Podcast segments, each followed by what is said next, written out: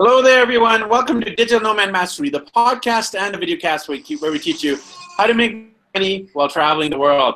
And on today's episode, we have the pleasure of interviewing an expert in the area of textiles and fashion. Her name is Donna Bramhall, and uh, she has a website called haute culture fashion. And uh, you know, speaking of fashion and textiles, I'm actually here in Quito, Ecuador, which is one of the major hubs for fashion and textiles in South America.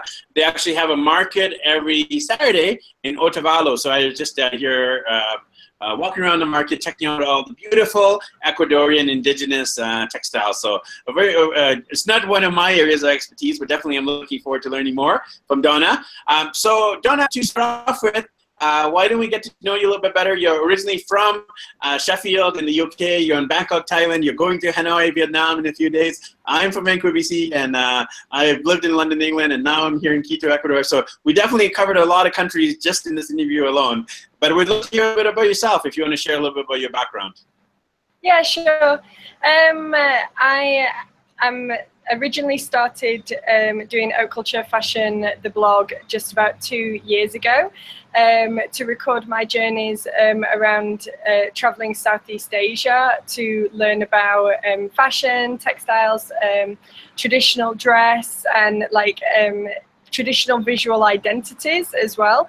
And that all came about because I'd been living in Vietnam for two years prior to that. And that was like my first time I ever saw a indigenous uh, person or ethnic minority person um, wearing their traditional clothes because Vietnam has over 54 different ethnic minorities. And so for me, this was like really, really exciting because being from the UK, all everything is, you know, like kind of mass produced fashion, is everything is imported. And yeah, I mean, like, you know, it's a fashionable country in terms of style, but we don't even have our own like national costume anymore.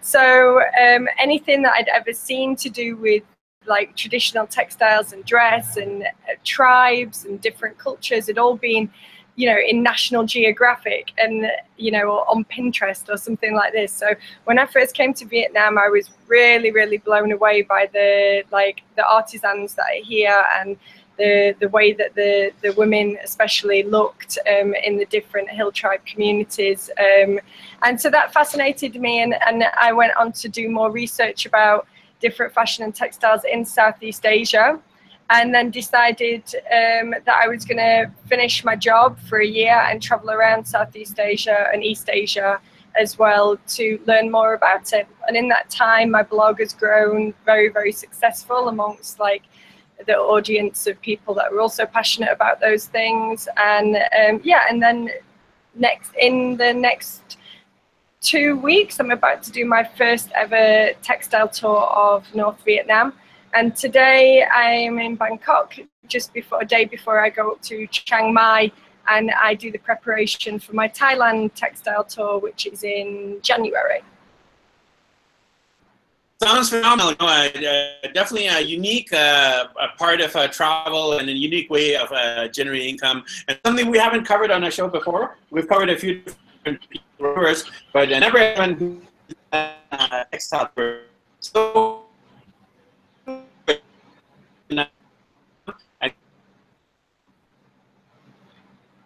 can't hear anything that you're saying, Ricky. It's completely uh, gone. uh, how's how's that now? Uh, can you repeat the question? Because I missed most of that. I couldn't really hear anything. This is about the internet, everyone. I'm at Ecuador, so um, the I think the hotel I'm in doesn't have that great Wi-Fi, and this is the struggle of all digital nomads: is to find good Wi-Fi. So uh, what I was asking Donna uh, tell us more about the tours. Um, um, you know, you're doing over there in Vietnam in a few weeks, and you're going to be doing one in Thailand. So walk us through what does the tour look like, uh, unique things to do on the tour. Okay, yeah. Uh, the tours are basically um, I'm connecting people with the artisans that I've already met before and I've already worked with before when I was doing it kind of by myself. And the idea of the tour is to, um, you know, invite foreigners to come and experience hands-on textile workshops with the different ethnic minority women um, artisans that I've been working with already. So um, we have a variety of different like um, experiences. So making jewelry with the Lu people, um, making hemp and natural indigo batik bags with the Hmong people, doing uh, embroidery, embroidered purses with the Zhao people, um, and uh, making yeah making a bracelet as well with the with the Hani people, a really elusive group right on the border, just like a couple of kilometers away from the Chinese border. Um, so we're going into like very remote villages um, and uh, working with these women that are super happy to share their skills with us and to um, you know be able to get the be around other women especially that are uh, you know appreciate the different time, uh, the amount of time and effort and energy that it goes into uh, making the traditional uh, clothes. Um, and then part of the tour as well, which is really important to me, is that I uh, use 50% of the profits from the tour to continue to invest in projects with those women in those villages after we've gone. So looking at ways that we can continue to develop the products that people are making um, on the tour, but actually in the future put those products on sale online or sell them wholesale um, so that we can continue to employ those women to preserve their traditional textiles and make a living from it.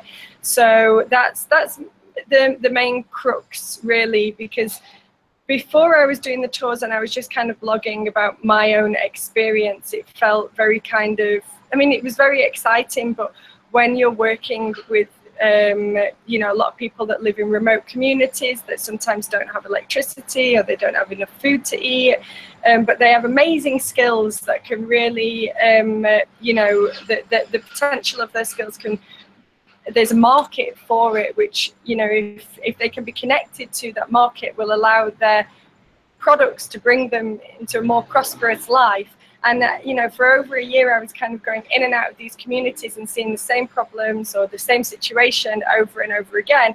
And because of my past experiences, you know, I've been a, um, a fashion and textiles lecturer for over nearly 10 years, sorry. And, um, you know, I know that I've got the skills that I can help these people improve the quality of the products, help them redesign some of the products so that they're using the same techniques and the same style, but um, that are going to work more, going to be more saleable for um, the market. And I know that I've got those skills and that I can connect uh, other people that are are really appreciating those skills that those women can do and, and also want to invest in that. So um, I was I had a certain amount of um, guilt really because I was kind of like seeing the same situation over and over again and and I wasn't feeling more inspired. I was feeling like I was I, I was in a situation where I was feeling like I was taking I was taking photographs, I was taking interviews, I was I was uh, taking products. I mean, by taking, I was asking permission and buying these things, of course, but I wasn't giving anything back. And I was building close relationships with these women, and you know, they were showing me these amazing things. And I just wanted to see if I could do something that could, you know, um, help them make the most uh, financially out of their skills whilst like preserving their traditional textile techniques because you know it's um, as as uh, the modern world encroaches on these villages then those those things are beginning to fade. Uh, in some places a lot quicker than in others but definitely beginning to fade. So um, you know villages are, are you know they start by saving their traditional dress from day to day to just wearing it for special occasions and then they start to wear regular clothes every every single day that you and I might wear um, you know that's imported from China or wherever. And then gradually you know because they're not making those clothes every single day every month every week um, then those skills are being lost from generation to generation. And um, so I just wanted to try and create some kind of incentive within the villages for the older women to train the younger women um, and and for those uh, traditional textile techniques to continue because they it's it's giving them financial benefit to their to their villages and to their families. Um, so that's that's kind of what I'm working on at the moment in Vietnam and uh, in in Thailand. Definitely sounds amazing. Um, so for those of us who are maybe as passionate about textiles as you, but like to travels because all of us who travel a lot, we are exposed to it. Uh, maybe give us a quick overview of how we can appreciate the local dress, the fashion, the textiles when we're traveling. How you can appreciate it. Um, I like. I think one of the best things to do is to do homestay experiences um, and actually connect with, with families. And um, if, if they do have traditional dress or if you know about their, their culture before you go and stay with them, then you can ask them about it. Um, and then most often, um, I mean, I don't know what it's like in, in Central and South America, but I, I believe it's very similar to in Asian countries. So they will have um, a set of those traditional clothes, um, you know, saved away for, um, you know, popular holidays or re religious ceremonies or weddings or funerals or things like this. And then, you know, just ask, ask them to show you them and explain the, the, the process. How long does it take to make? What kind of technique is it that they're using? And, um, you know, and, and then you just you know get up close to it and, and ask questions from the people that have that have made it um, it's a little bit harder to do that when you're you know like where you are right now where there's a big market. Yeah obviously you you can you can see it but getting that real appreciation for it when there's so much of it around and you know there's some sometimes as well you know there's you, it's hard for people that aren't um, familiar um, with the textile techniques and processes to be able to identify the difference between something that's been made by machine and something that's been made by hand. But if you, um, you know, do get a chance to actually talk to the artisans, one of one of the most important questions that you can ask is how long did it take to make?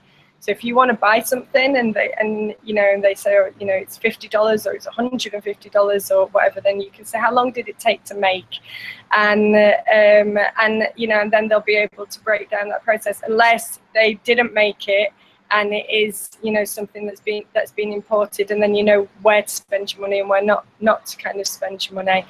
Um, more often than not the price that you were quoted for any kind of traditional dress um, or textile sample is far, far below what it should, um, what you should, what you should pay for it.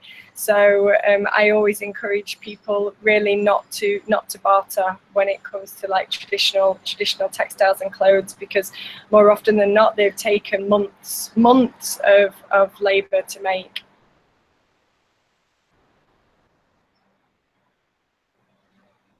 Yeah, definitely. You don't want to devalue uh, all this uh, hard work, effort, and energy that the you know the indigenous or the tribal people are putting into, um, and they're already probably selling it at too low a price considering the time they put in. So great tips there. Um, so tell us more about the site. Uh, you have a site where you actually you can learn more about uh, haute culture fashion. Uh, what does the term mean? Uh, the, uh, maybe define the term for us. How did you come yeah. up with the name? Oh, oh, haute couture is French for high fashion. Um, so I just changed it from that to haute culture fashion. Um, and that's just basically talking about like, you know, the, a play on words between couture and culture in terms of like um, the textile techniques and processes that are used by a lot of these indigenous communities are take as much time as haute couture fashion. So, um, you know, the, the kind of like cultural value and the the financial value should be like the the, the same really. Um, so yeah it was just kind of a play on words saying that the the garments and the textile techniques that a lot of these indigenous communities that I that I visit how they um, are just as uh, experienced and just as valuable as high fashion from France. Um, so yeah that's how I, that's how I came up with the name Awesome, sounds good. Uh, our daughter is actually a fashionista herself, and she has a question for you. What's your question? What's your favorite fashion? What's my favorite fashion? Well, actually, my favorite fashion is um, to do with a Vietnamese um, part of Vietnamese culture called uh, the Four Palaces and the Mother Goddess. And I actually have a pair of these shoes on now. So I bought them the other day. I don't know if you can see, but these are hand embroidered slippers. that are used in um, the Mother Goddess faith. And um, they've got dragons on them, and um, the sun and the moon, and different elements from uh, nature. And um, it's a very, very um, fun. It's it's not really a religion. It, it's very it's very different difficult to explain. Even even to me, um, it's very difficult subject to explain. It's not really a religion. It's more like kind of folk storytelling, and it has a spiritual aspect to it because it relates to their ancestors. Um, but it's kind of this mixture mixture of spirituality um, and uh, storytelling and theatre, and they have all these amazing, beautiful hand embroidered, um, colourful. Um, traditional robes and costumes and props and that is definitely i think my my favorite my favorite fashion as we would say I, I buy a lot from this shop that I go to in, in Hanoi, and I really like it. Vietnamese well, people think I'm crazy. Up. Two thumbs up for our family for those shoes. Definitely very beautiful. you have a follow-up question, Rianne? Uh, what's your favorite country? What's my favorite country? I really, really love Japan. Japan was was my favorite country that I've been to so far. And I also fell in love with Bali in Indonesia. I didn't spend any any go to any other country in Indonesia, but Bali was so incredibly beautiful. And uh, yeah. amazing country. And what about you? What was your favorite? uh, Dubai. Which one? Dubai. Dubai. I've never been there. What did you like about Dubai? Um, I think. Do they have good fashion there? Do they have good fashion in Dubai?